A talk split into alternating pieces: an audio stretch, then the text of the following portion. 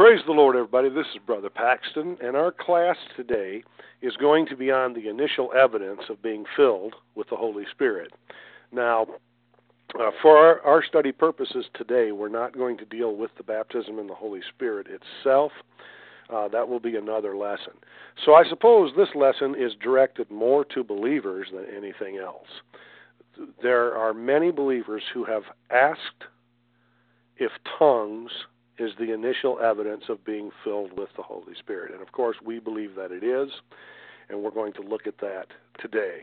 If you study the Acts of the Apostles, you'll find out that when folks were filled with the Holy Ghost, they began to speak with other tongues. From this, we can gather that tongues are the initial evidence of the baptism in the Holy Spirit. Of course, there are other evidences that follow, but this is the initial evidence. This is the sign that someone has received the infilling of the Holy Spirit. So I want you and I to look through the book of Acts and study five instances where it's recorded that people were baptized in the Holy Spirit. We'll answer the question how many times do we find that speaking with tongues is the initial evidence for the infilling of the Holy Ghost? Let's start on the day of Pentecost when the Holy Spirit was first poured out on the church. So in your Bibles, let's look at Acts chapter 2, verses 1 through 4. And when the day of Pentecost was fully come, they were all with one accord in one place. I have a message I preach called They Were All Filled. And I want you to know that being with one accord in one place, the one place where we all need to be is with our faith properly placed 100% and exclusively in what Jesus Christ did on the cross of Calvary. That's the that is the Holy Spirit baptism comes through the cross. Praise God. Verse 2 And suddenly there came a sound from heaven as of a rushing mighty wind, and it filled all the house where they were sitting. And there appeared unto them cloven tongues like as of fire, and it sat upon each of them. And they were all filled with the Holy Ghost, and began to speak with other tongues, as the Spirit gave them utterance. Notice what happened the very moment they were filled with the Holy Ghost. They began to speak with other tongues, as the Spirit gave them utterance.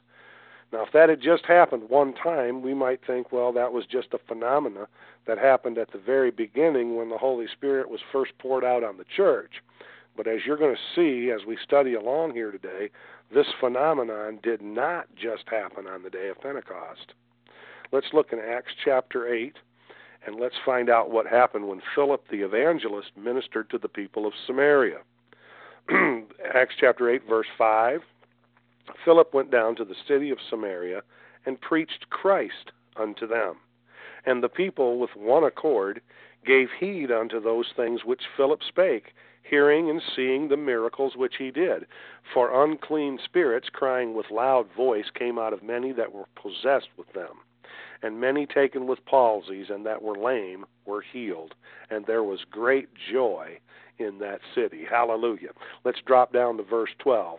But when they believed, Philip preaching the things concerning the kingdom of God and the name of Jesus Christ, they were saved. Okay? These people were already saved.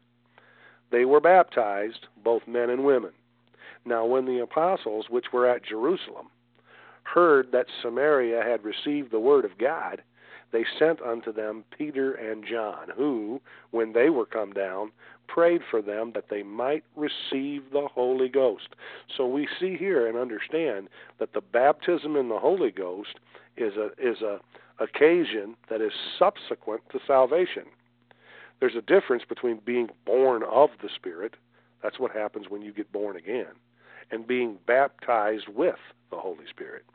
Verse 16 For as yet he was fallen upon none of them, only they were baptized in the name of the Lord Jesus. Then laid they their hands on them, and they received the Holy Ghost.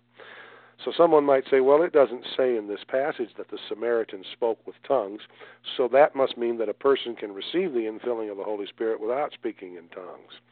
But if you were to make that statement, it's because either you haven't studied the scriptures or church history very closely at all. First, a, a student of church history knows that the early church fathers agree that the believers of Samaria did, in fact, speak with tongues. Secondly, if you go on reading in chapter 8 of the book of Acts, you'll learn something important and significant about a fellow named Simon the sorcerer. He had supposedly come to believe in Jesus under Philip's ministry in Samaria. Excuse me, and he was even baptized in water. Let's find out what happened here in Acts chapter 8, verse 18 and 19. And when Simon saw, now notice that word, when Simon saw that through the laying on of the apostles' hands the Holy Ghost was given, he offered them money, saying, Give me also this power, that on whomsoever I lay hands he may receive the Holy Ghost. If speaking in tongues did not accompany the baptism of the Holy Spirit in Samaria, how would Simon had known that they received the Holy Spirit? See, the Bible says that Simon saw something. And when Simon saw that through the laying on of the apostles' hands the Holy Ghost was given, excuse me, there had to be some outward evidence that registered on Simon's physical senses for him to know that the people had been filled with the Holy Spirit. Well, Simon certainly didn't see the Holy Spirit. The Holy Spirit is a spirit being, unable to be seen by the physical eye if there hadn't have been some kind of supernatural manifestation that registered on his physical senses, Simon couldn't have seen that they received the Holy Ghost. Some time ago, a minister said to me, Well, maybe the Samaritans were just full of joy. Maybe that's what Simon saw. But that couldn't be the answer because Simon had already seen joy manifested when the Samaritans had first gotten saved. If you'll remember, verse 8 says, and there was great joy in that city. So, what do you suppose happened in this instance? The most logical thing that you and I can conclude is that Simon saw the same thing that happened in Acts 2 when the 120 were filled with the Holy Spirit and spoke with other tongues. Acts 2 and 6 says, Now when this, and the this that's being referred to is the 120 believers speaking in other tongues, was noised abroad, the multitude came together. Then Peter stood up and preached to them and said, Having received of the Father the promise of the Holy Ghost, he, Jesus, hath shed forth this which you now see and hear. Acts 2:33. Notice those words, see and hear. The people who gathered together on the day of Pentecost saw and heard the 120 newly spirit filled believers speak with other tongues, and evidently Simon saw the same thing. Early church fathers agree that the Samaritans spoke with tongues. And elsewhere in the New Testament, the Bible says that believers spoke with other tongues when they were filled with the Holy Spirit. So, from all evidence that we have available to us, speaking with other tongues was the sign that convinced Simon that the Samaritans had received the Holy Ghost. Praise God. Notice what Simon did as soon as he saw this phenomena. He offered Peter and John money because he wanted the same power to minister the Holy Ghost to people. See, he didn't really try to, Simon didn't really try to buy the Holy Spirit. He tried to buy the authority or the power to lay hands on people so they could receive the Holy Spirit when if Simon the sorcerer would would he have tried to buy the power to give something to people if he couldn't discern whether or not they had received anything? Would he have tried to buy something if there was no supernatural manifestation in connection with it? Any sensible person would conclude that the answer is no. So, Simon offers Peter and John money, saying, in effect, Give me this power so I can lay hands on people and see them receive the Holy Ghost. But Peter said unto him in verse 20, Thy money perish with thee, because thou hast thought that the gift of God may be purchased with money. Thou hast neither part nor lot in this matter, for thy heart is not right in the sight of God. One Greek scholar points out to us that the root word of the Greek word translated matter in verse 21 is the same root of the word translated utterance in Acts 2 4 it says they were all filled with the Holy Ghost and began to speak with other tongues as the Spirit gave them utterance. That's the same Greek word translated matter in verse 21 here in chapter 8. So when Peter said, thou hast neither part nor lot in this matter, he was literally saying, Thou hast neither part nor lot in this matter of supernatural utterance, this matter of speaking with other tongues. This proves conclusively that these Samaritans spoke with other tongues when they were filled with the Holy Spirit. Now let's look at Acts chapter 9 at Saul of Tarsus, soon to be called Paul, praise God, when he was saved and later, in a separate experience, received the Holy Spirit. He was approaching the city of Damascus with letters in his possession that gave him the authority to put in prison any who were called Christians. Suddenly, a light shone around about him, brighter than the noonday sun, and he fell to the earth, blinded by the light. Let's read Acts chapter 9, verses 4 through 6. And he fell to the earth and heard a voice saying unto him, Saul, Saul, why persecutest thou me? And when he said, Who art thou, O Lord? Who art thou, Lord? And the Lord said, I am Jesus, whom thou persecutest. It is hard for thee to kick against the pricks. And he, trembling and astonished, said, Lord, what wilt thou have me to do? And the Lord said unto him, Arise and go into the city, and it shall be told thee what thou must do. As we discussed earlier, Simon changed immediately when he saw Jesus in this vision and he called Jesus Lord. Later, the Apostle Paul may have had this personal experience in mind when he wrote to the Romans in chapter 10, verse 9 If thou shalt confess with thy mouth the Lord Jesus, and shalt believe in thine heart that God hath raised him from the dead, thou shalt be saved. We know, therefore, that on the road to Damascus, Saul of Tarsus got born again. Praise God. He confessed with his mouth that Jesus is Lord and he certainly believed that God raised Jesus from the dead. After all, there he was on the road to Damascus talking to a resurrected Jesus Christ. Then in verse 6, Saul asked, Lord, what wilt thou have me to do? Jesus told him, Arise, go on into the city, and it shall be told thee what thou must do. So let's read a little further, picking it up in verse 10. And there was a certain disciple of Damascus named Ananias, and to him said the Lord in a vision, Ananias. And he said, Behold, I am here, Lord. And the Lord said unto him, Arise, and go into the street which is called Straight, and inquire in the house of Judas for one called Saul of Tarsus, for behold, he prayeth, and hath seen in a vision a man named Ananias coming in, putting his hand on him that he might receive his sight. And Ananias went his way and entered into the house, and putting his hands on him, said, Brother Saul, the Lord, even Jesus, that appeared unto thee in the way as thou camest, hath sent me, that thou mightest receive thy sight and be filled with the Holy Ghost. Excuse me. Now, notice again, this filling with the Holy Ghost is a separate experience from salvation. And immediately, verse 18, there fell from his eyes as it had been scales, and he received sight forthwith, and arose and was baptized. Notice that this passage doesn't say anything about Paul speaking with tongues. Yet later we read where Paul said in 1 Corinthians 14:18, "I thank my God, I speak with tongues more than ye all." When do you suppose Paul began to speak with tongues? The most logical thing to conclude is that Paul started speaking in tongues when he was filled with the Holy Ghost, just as the 120 believers did on the day of Pentecost. Let's look now briefly at Cornelius and his household. Ten days after the day of Pentecost, the household of Cornelius, who was a devout Roman centurion, was saved and filled with the Holy Spirit. Cornelius was praying one day when an angel appeared to him and told him to send someone to Joppa to inquire at the house of Simon the tanner for a man named Peter. Meanwhile, in Joppa, Peter had gone out on the housetop to pray. During this time of prayer, Peter fell into a trance and had a vision. Falling into a trance is one type of vision in which a person's physical senses are suspended as he or she receives revelation from God. In this vision, Peter saw a giant sheet let down from heaven by its four corners. In the sheet were all kinds of beasts, both clean and unclean. Let's pick it up. Acts chapter 10, verse 13.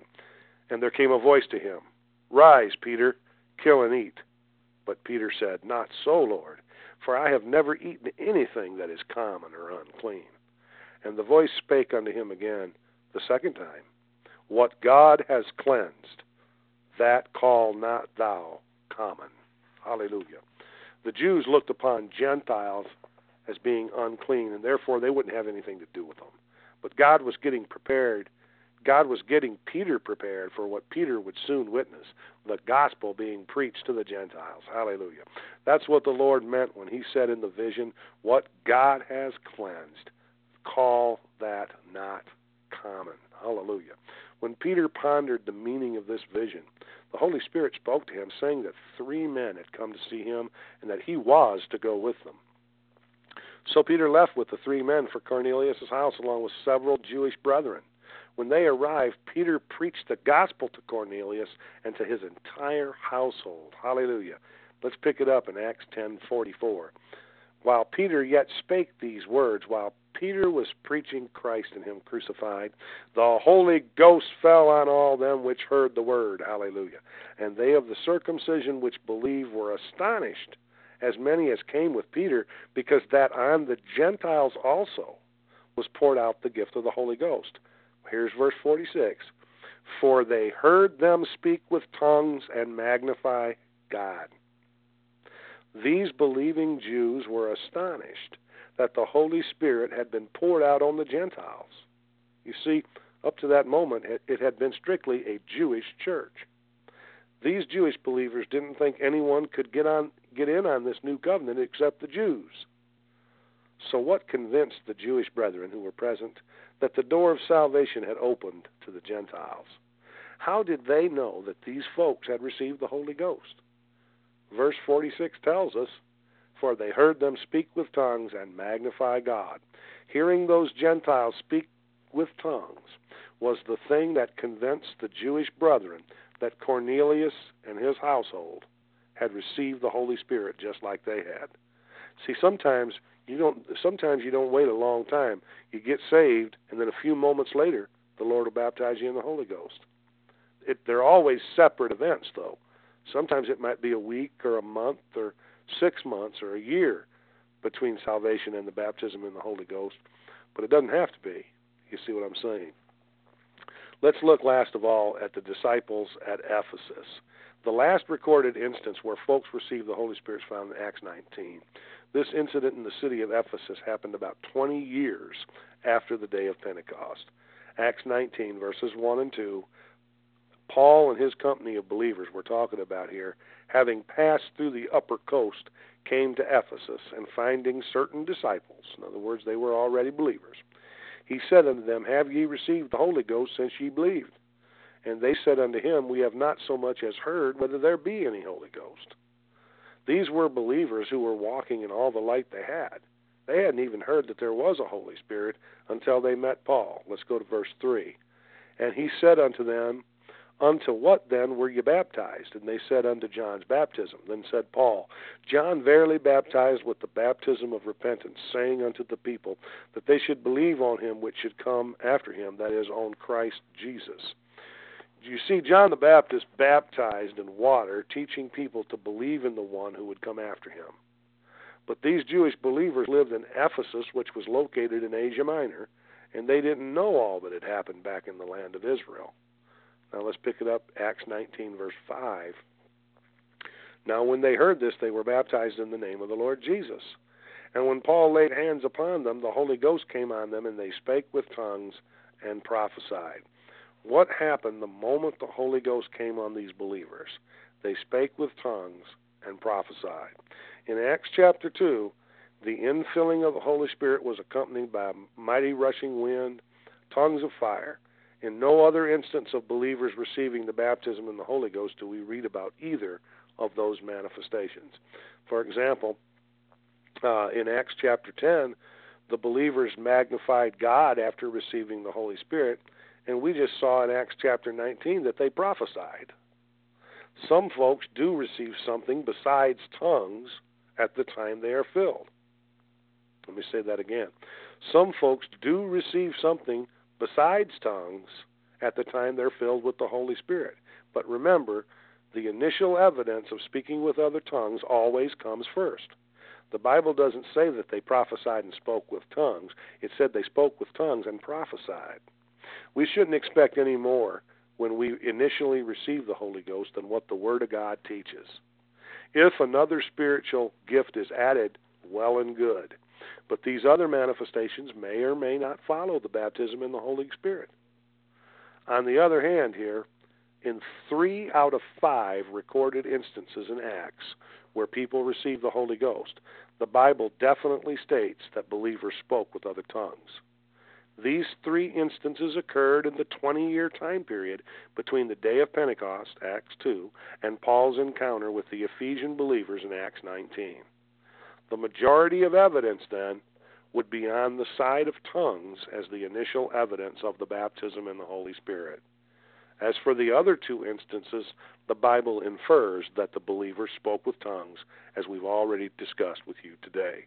So I believe it's safe to say that we've proven conclusively that five times out of five recorded instances in the Bible, in the book of Acts, believers who were filled with the Holy Spirit experienced the initial evidence of speaking with other tongues. This would lead us to believe that any person today who desires to be filled with the Holy Ghost will speak with other tongues as well. Now, in closing, let me state again that we're not talking about the baptism in the Holy Ghost as a whole. We're focusing today just on the aspect of is tongues the initial evidence that one has received the baptism. And of course, we believe that it is. We believe the Bible emphatically teaches that it is. And if you are a believer, if you if you have faith in Christ and Him crucified, you can receive the baptism in the Holy Spirit today, and you need to do so because you're we're commanded to go on and receive the baptism in the Holy Ghost, and you will receive power from on high. Hallelujah! You will receive the power of God when you're baptized in the Holy Ghost, and it, your life will be completely changed and revolutionized. And when you do receive, Hallelujah, the initial evidence that you have received, you will speak with other tongues as the Spirit of God gives the utterance. Glory to God. Heavenly Father, thank you for this this time of teaching, teaching believers here today, Lord. In the name of Jesus. And we thank you for the word of God that you have given us that shows us these instances and backs up the truth that we're teaching the people today. Father, take these words and put them in our hearts, Lord God. Anoint us by the Holy Spirit to hear and receive of the word today. We ask it all in Jesus' name, giving you the praise and glory. And everybody would say, Praise the Lord, everybody. This is Brother Paxton. We are continuing our lessons on the baptism with the Holy Spirit. And these are some exciting lessons and very important lessons. Uh, obviously, Jesus commanded us that we should wait for the promise of the Father, that we should be endued with power from on high. He told the disciples that. Uh, today, we want to ask a very important question and prayerfully, by the help and grace of the Lord, answer it. Do you have to tarry to receive the Holy Spirit? Now, over the years, I've, I've been in Pentecost for about 30 years, and you hear just about every kind of old teaching that you can possibly think. I've heard people say that, well, uh, if you really want to have the Holy Spirit, you got to go to Jerusalem to get it because that's where it was poured out and all of this foolishness. Um, I've also heard this business of you've got to tarry long and hard to receive the baptism in the Holy Spirit. I don't believe there's any scripture in the Bible that teaches that believers today have to tarry to receive the Holy Spirit. Now, listen to me. Before we start on that teaching, I want to say this to you. In our last lesson, we discussed tongues as the initial evidence that one has received the baptism in the Holy Spirit, and I believed we proved beyond a shadow of a doubt that tongues is the initial evidence of the Holy Spirit infilling. But I, I felt left off in my spirit when we were through with that teaching. I want to say this to you concerning receiving the baptism in the Holy Ghost. Don't get your faith on tongues. Don't get your eyes on tongues. Put your faith in the finished work of Christ upon the cross and ask Him for the baptism in the Holy Spirit. And the scripture says, Ask and you shall receive. Amen. You will speak with other tongues. We made that abundantly clear. But too many people get hung up on tongues and they get their eyes on tongues and they get their faith on tongues And when your faith is on any other object besides Christ and Him crucified, you won't receive. So hence you've got these people, you know, telling you you need to tarry. You need to tarry long and hard. You need to tarry. What does the Bible say? What does the Bible tell us as it regards tarrying to be filled? In all of the scriptural evidence that we've examined so far, there's no suggestion to me anyway that the people in the early church were ever taught to tarry to be filled with the Holy Ghost. If we want to be thoroughly New Testament in our beliefs, we should never teach anyone to tarry for the baptism of the Holy Spirit either. Now, somebody would ask, what about on the day of Pentecost? Didn't those 120 believers tarry in an upper room in Jerusalem until they were endued with power from on high? And of course, you can read that in Luke chapter 24, verse 49, Acts chapter 1, and chapter 2. This is true that this is the only instance, this is the only instance in the book of Acts where people were baptized with the Holy Spirit after tarrying. But those 120 believers were waiting or tarrying for the initial outpouring of the Holy Spirit. See, Jesus had commanded them Tarry ye in the city of Jerusalem until ye be endued with power from on high. Luke 24:49. The reason that they had to tarry was because the Holy Ghost hadn't yet been poured out on the earth to carry on Jesus' ministry.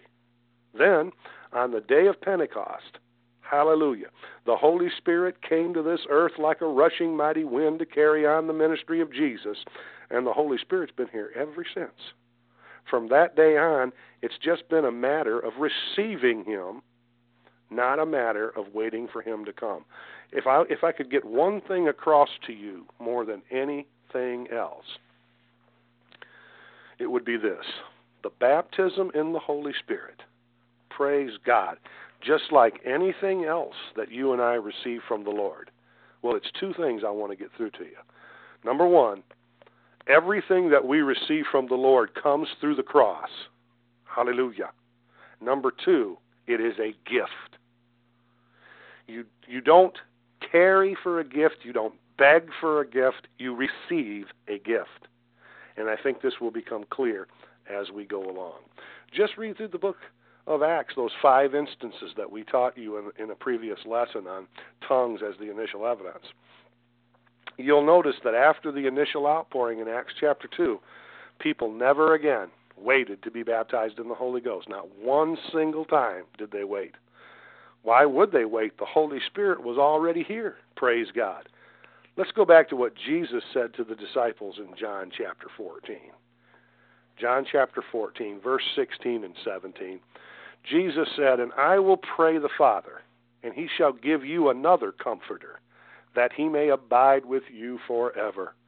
Praise God, the Holy Spirit doesn't leave us. Hallelujah. Verse 17, even the Spirit of truth, whom the world cannot receive. Now that tells us something else. That tells us that the infilling of the Holy Spirit is strictly for believers. It is not for the world. It is not for unbelievers. It's not for the unsaved.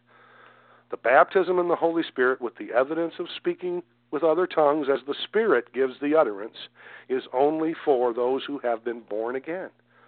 And Jesus said the Holy Spirit would stay with us, praise God, forever. Hallelujah.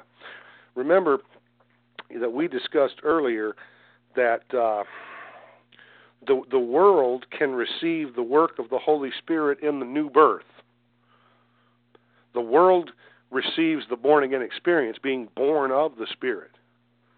So that means that Jesus is not talking about the salvation experience here in John 14. He's saying that the world cannot receive the infilling of the Spirit of truth, the baptism in the Holy Ghost, because that is a gift that is reserved for believers.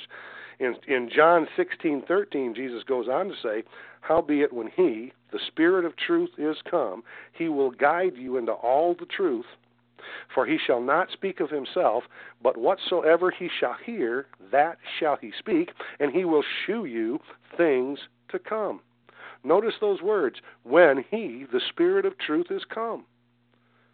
See, the Holy Ghost in all his fullness had not yet been manifested in the sense that Jesus was talking about here. At the time of the initial outpouring in Acts chapter 2. So they had to tarry. Something else I want to say about the Holy Spirit baptism. It's very clear from that verse of Scripture in John 16. Let's read it again. Howbeit, when He, the Spirit of truth, is come, He will guide you into all truth. If you want to, if you want to avoid false doctrine, if you want to avoid error, it's imperative, imperative that you receive the genuine baptism in the Holy Spirit with the evidence of speaking with other tongues as the Spirit of God gives the utterance. The Holy Spirit shall not speak of himself, but whatsoever he shall hear, that shall he speak, and he will show you things to come. I firmly believe with all of my heart that believers who are baptized in the Holy Spirit, according to the Bible pattern in Acts 2 and 4, I believe they have a greater sense of discernment than any other believers. I'm not going to back up from saying it.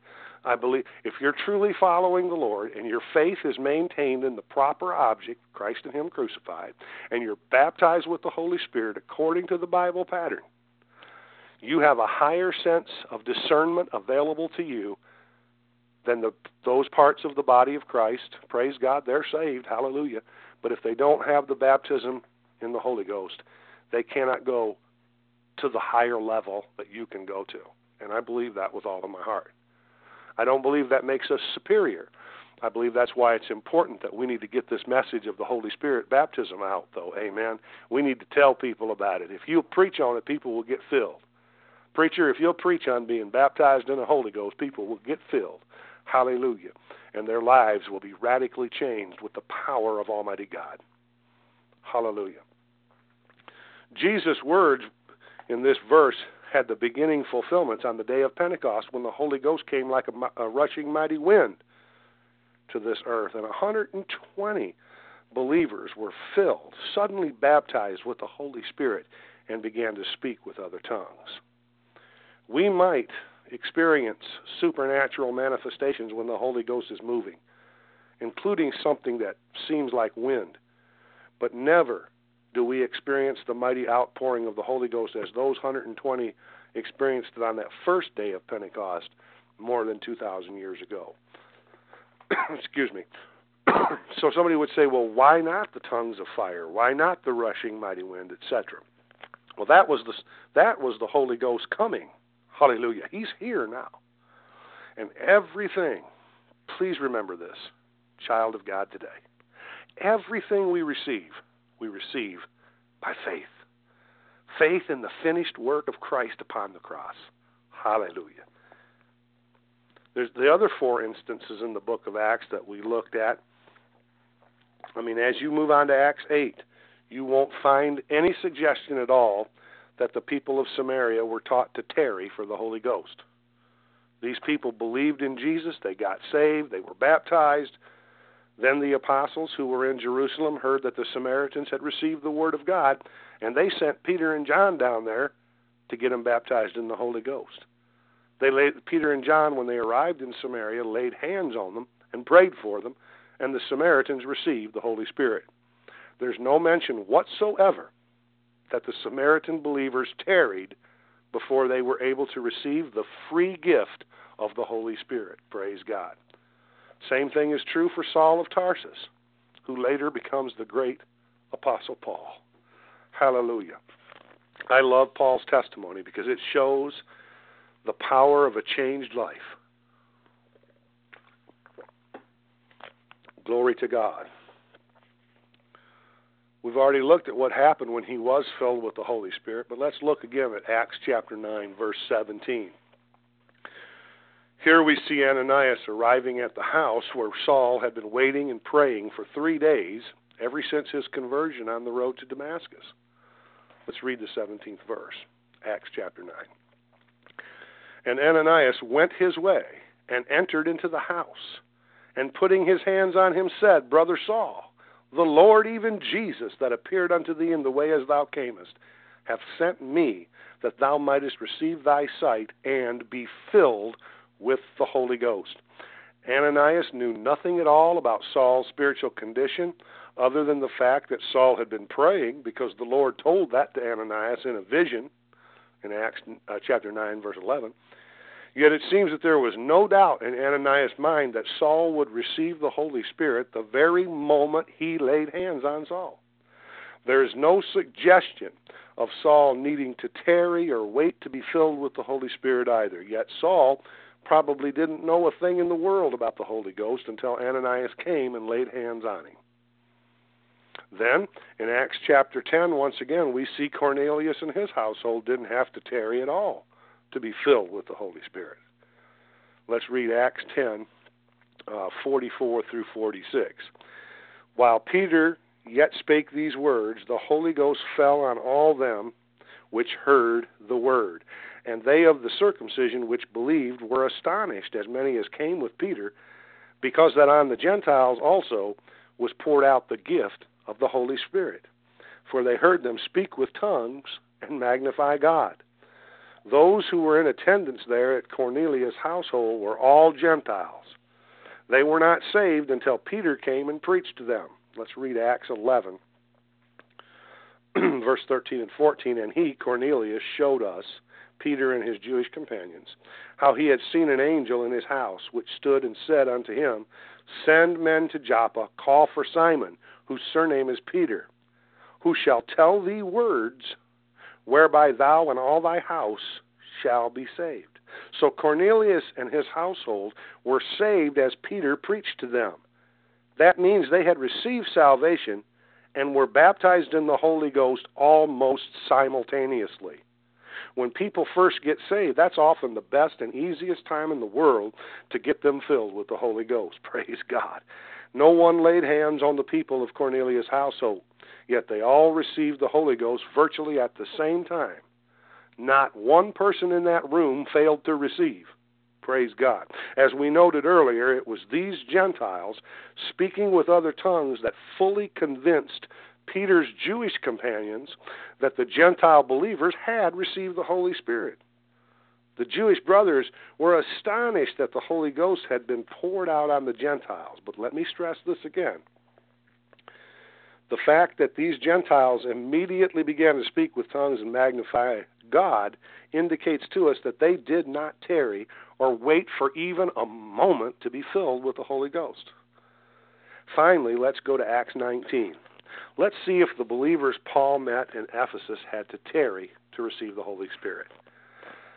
Acts 19, verse 1 And it came to pass that while Apollos was at Corinth, Paul, having passed through the upper coast, came to Ephesus and finding certain disciples. He said unto them, Have ye received the Holy Ghost since ye believed? And they said unto him, We have not so much as heard whether there be any Holy Ghost. And he said unto them, Unto what then were ye baptized? And they said, Unto John's baptism. Then said Paul, John verily baptized with the baptism of repentance, saying unto the people that they should believe on him who should come after him, that is, on Christ Jesus. When they heard this, they were baptized in the name of the Lord Jesus. And when Paul had laid his hands upon them, the Holy Ghost came on them, and they spake with tongues and prophesied. Praise God. These were Gentile believers who were walking in the little bit of spiritual light that they had. Hallelujah. I'm so glad that God is merciful with us. You know, the Lord doesn't expect a lot out of us. The Lord expects us to have faith in the finished work of Christ upon the cross. And once you once you get to that point where you're looking exclusively to the finished work of Jesus upon the cross, it opens up it opens up doors of spiritual glory to you that you it'll boggle your mind to even try to comprehend the things that God will do in your heart and life if your faith is properly placed in the finished work of Christ upon the cross. Hallelujah. I, I tell you, I've preached myself happy here today. Glory be to God. When your faith is in what Jesus has done, glory be to God. When your faith is in what he did at Calvary, hallelujah, then you can simply ask him to give you the gift of the Holy Spirit, and He will do it. Now remember, there's a difference between being born of the Spirit and being filled with the Spirit. When you get born again, you get the Holy Spirit after a fashion. You're born of the Holy Spirit. The Holy Spirit is involved in the new birth. No man calleth Jesus Lord but by the Holy Ghost. Amen. But that's different than being filled with or baptized with the Holy Spirit. That's a subsequent event that takes place after salvation. It might be just a moment after. It might be a day or two days after. It might be a week after. It might be six months after, but it's after salvation. First, you're saved. The world cannot receive the gift of the Holy Spirit. But once you're saved, the Lord wants you to receive the Holy Spirit. And the Lord is merciful with you. He will deal with you so kindly and so graciously in all the light that you have presently. But go on and believe Him for these great and wonderful things. Amen. Paul didn't stop with those believers at Ephesus. He didn't stop just preaching Jesus, man. He went on and said, Now you can be filled with the Holy Ghost too because of the cross, because Jesus opened up the way for you to have a comforter. Hallelujah. Here's the point I want you to see from this discussion today. The very moment Paul laid his hands upon these new converts, the Holy Ghost came upon them, and they spoke with tongues and prophesied. They all received the Holy Ghost without exception and without the slightest excuse me with the, it's my throat is dry in here today, praise God. Without the slightest suggestion of tarrying. So we ask the question, do you have to tarry to receive the Holy Spirit? Nowhere in the Bible does it teach such a thing. Nowhere in the Bible. The promise is to you and to your children and to all who are afar off. Let's read that in Acts 2:39. For the promise is unto you and to your children and to all that are afar off, even as many as the Lord our God shall call. And the latter part of verse 38 says this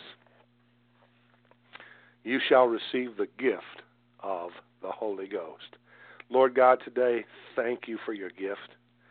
Thank you, Father, that the Holy Spirit can come and take up residence within us. Thank you, Lord, that we can partake of the power of Almighty God, the very power that raised Jesus from the dead. We can partake of that because of your grace. We thank you for it, Lord. And Father, we ask right now that you would take these words that we have spoken and Holy Spirit teach us today. Holy Spirit, help us in these matters today. Father God, as we give these lessons to, to your believers, Father, to the body of Christ God, we ask that you will help us to be rooted and grounded in the faith. And we ask it giving you the praise and the glory. In Jesus' mighty name, amen. Praise the Lord, everybody. This is Brother Paxton. We're back again for another uh, segment of our teaching on the baptism in the Holy Spirit. In today's lesson, we're going to entitle it, Do I Have to Speak in Tongues to Be Saved? Now, to, to a lot of you, you know, that question would seem kind of foolish because we know the answer is no. We, we understand that the, the baptism in the Holy Spirit is a separate event subsequent to salvation. But there are people who teach and preach that uh, you're not saved unless you speak in tongues. We don't believe the Bible uh, teaches that at all. I'm going to give you one scripture to start with here in Acts chapter 19, verse 2. And there are many other scriptures. We may not cover them all. But it says, He said unto them, Have you received the Holy Ghost since you believed? So obviously, uh, when, when he went to minister the Holy Ghost to these people, they were already saved, they were already believers. This leads us into another question Does a person receive the Holy Spirit at conversion? Okay? Uh, these believers in Acts chapter 19 were believers who had been baptized by John the Baptist, the baptism of repentance. They were completely unaware of the Holy Spirit. T- Paul told them fully about the redemptive work of Christ, and then once they were repenting of their sins, once they had repented, they were baptized in water. When they came to Christ and received Him as Lord and Savior, they were baptized into Christ. You see, the Scripture speaks of three different baptisms. There's the baptism of repentance that John the Baptist preached, water baptism. That water doesn't save you, the water doesn't wash away your sins. Water baptism is an outward sign of an inward happening. Then, first of all, though, the first baptism that a person will experience is the baptism into Christ. That happens when you say yes to Christ, you receive what He did for you at the cross, and you're born again. You are baptized, you are immersed into Christ. Amen. And then there's the baptism in the Holy Spirit with the initial evidence of speaking with other tongues. There's a great deal of controversy today as to whether a person receives the Holy Spirit at the moment of conversion. And there's only one proper and correct answer to that question yes and no. now, I know that's a, that's a shocker to some of you, but that's the answer yes and no. You see, the responsibilities of the Holy Ghost are many and varied. One of the most important responsibilities that the Holy Spirit has is our regeneration. The Lord said in John 6:44, "No man can come to me except the Father draw him." And who acts as the Father's instrument in drawing him? Paul says in 1 Corinthians 12:3, "No man can say that Jesus is Lord but by the Holy Ghost." Okay? So the Holy Spirit is the heavenly agent that draws you and I to the Father. And we can only get to the Father through Jesus Christ and what he did at the cross of Calvary. Let's clarify, if we can briefly, the difference between the relationship of the Holy Spirit in the baptism in the Holy Spirit and in salvation. I want to use an analogy that Brother Swaggart has in his textbook on the Holy Spirit from Genesis to Revelation. Let's just say that a person is walking in the wilderness on a very warm day. Off in the distance, this person hears the bubbling of a brook. The sound draws this person approaching the stream. At this point, he has been influenced by that living water and spiritually affected by it. But that person and the stream remain two separate entities. But now, if this person decides to enter that stream, if he immerses himself in it and swims along with the stream, becoming in effect part of the stream, the relationship of the stream and the man is a totally different one. And so it is in the difference between the Holy Spirit's role in salvation and in baptism, the baptism of the Holy Spirit. The Holy Ghost is a factor in salvation and must be present in order for a person to become convicted and to accept or receive salvation. We quoted earlier uh, John 6:44, 1 Corinthians 12:3. Demonstrate this according to the Word of God. But in the baptism in the Holy Spirit, the Spirit and the individual become, in a sense, one. The person is immersed, baptized in the Spirit, and the Holy Spirit actually takes up residence in the person. So the question raised a moment ago uh, do you receive the Holy Spirit at conversion? Yes and no. Yes and no. It's the Holy Spirit who convicted you, who drew you to salvation. But you did not receive the gift of the baptism in the Holy Spirit at salvation. That is a deeper, more permanent relationship, and that can only come after salvation. So, no, the people who are uh, teaching that you have to speak in tongues to be saved, they are in error. Listen, let me tell you briefly what we believe from the Word of God, from the Bible. Okay, we believe this.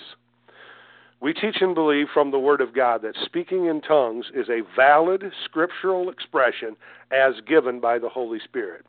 As such, it is absolutely relevant to the day and age in which we live. Okay?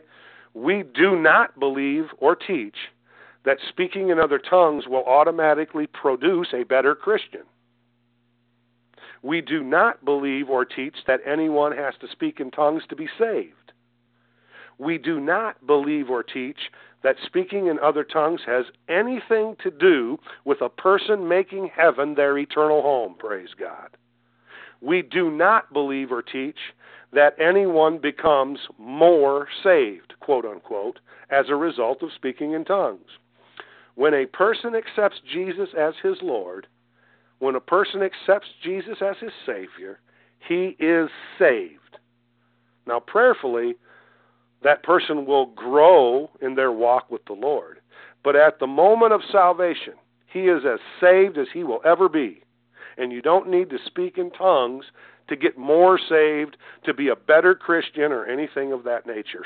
The baptism in the Holy Ghost, ladies and gentlemen, is a gift. It's a gift that will empower you. It will open up the, the, the deep streams of living water in God, if you will. We further believe that speaking in other tongues is ordained by God. We believe that it was a common manifestation in the early church. It's just as widespread and proper in the church today. Actually, speaking in tongues has never ceased from that day to this day. We believe that it is a valid manifestation and demonstration of the initial infilling with the Holy Spirit. And we also believe it is a great help to the believer. It, it, it is a giver of strength, and it's also a builder of faith. Praise God. Now, we're going to look in a future lesson on the value of speaking with other tongues. But I wanted to come with this little lesson today to just clarify to you that we believe the baptism in the Holy Spirit is a definite and distinct work of grace subsequent to salvation or after salvation. It's two experiences, they are different. Okay? Because uh, if someone comes along and tries to tell you that you have to speak in tongues in order to be saved, they don't know what they're talking about. but yet, the benefits of speaking in other tongues are so tremendous and so vast and so beautiful that they literally beggar description and boggle the mind. And we're going to look at those benefits uh, as we go along in our study. Also, I want you to understand that you do, after a fashion, receive the Holy Spirit when you're born again.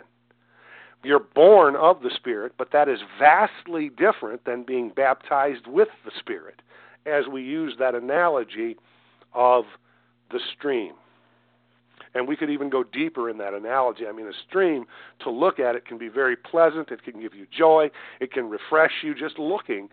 And you can feel the cool breeze coming off of it. Praise God. So there's some refreshment, praise God, in the born again experience. But when you jump in that stream, hallelujah, and, and, and operate in the fullness of the Spirit, praise God, it's even more refreshing. It's even more glorious. It's even more benefit. The Lord implored all of us to go on and receive the baptism in the Holy Spirit. And so we definitely want to be obedient and to ask Him for that work of grace. This is something that's given to us freely by God. It's a gift. Acts 2:38 tells us. Salvation is a gift. The baptism in the Holy Spirit is also a gift, and all of it comes through our faith being properly placed in the finished work of Jesus Christ upon the cross. And so if you today want to be baptized in the Holy Spirit, simply ask Him for it. Your faith is in Jesus and what He did at the, at the cross of Calvary. he now made it possible for the Holy Spirit to reside in you, praise God, to fill you to overflowing, praise God. And when you ask Him for it, He will do it.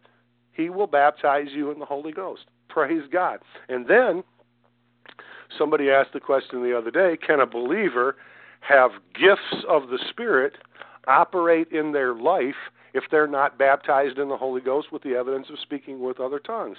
And my answer is this it's possible, but not likely. I mean, you're not going to catch many fish if you ain't fishing, so you know, so to speak.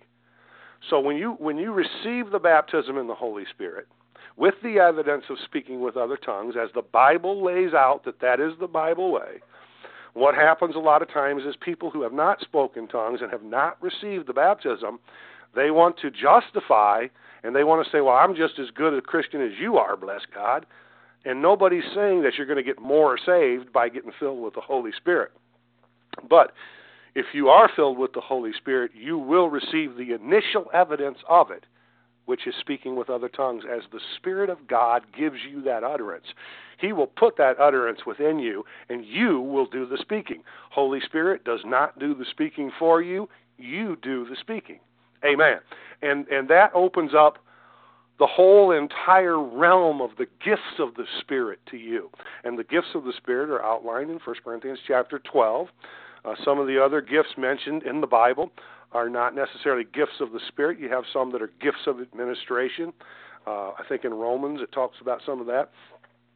But the gifts of the Holy Spirit, the word of wisdom, the word of knowledge, the discerning of spirits, etc., and so forth, that's outlined as a spiritual gift that comes as a direct result of a supernatural manifestation. Now, let me quickly add this before we move along. You see, we're coming to the value of speaking with other tongues, we're coming to the gifts of the Spirit and all of that. And when we get to those areas, if you'll study it out, you'll see how this teaching all comes together in the Word of God. There is a difference between the gift of tongues, that is one of the nine gifts of the Holy Spirit, mentioned in 1 Corinthians there. There's a difference in the gift of tongues and the initial evidence of the baptism in the Holy Spirit.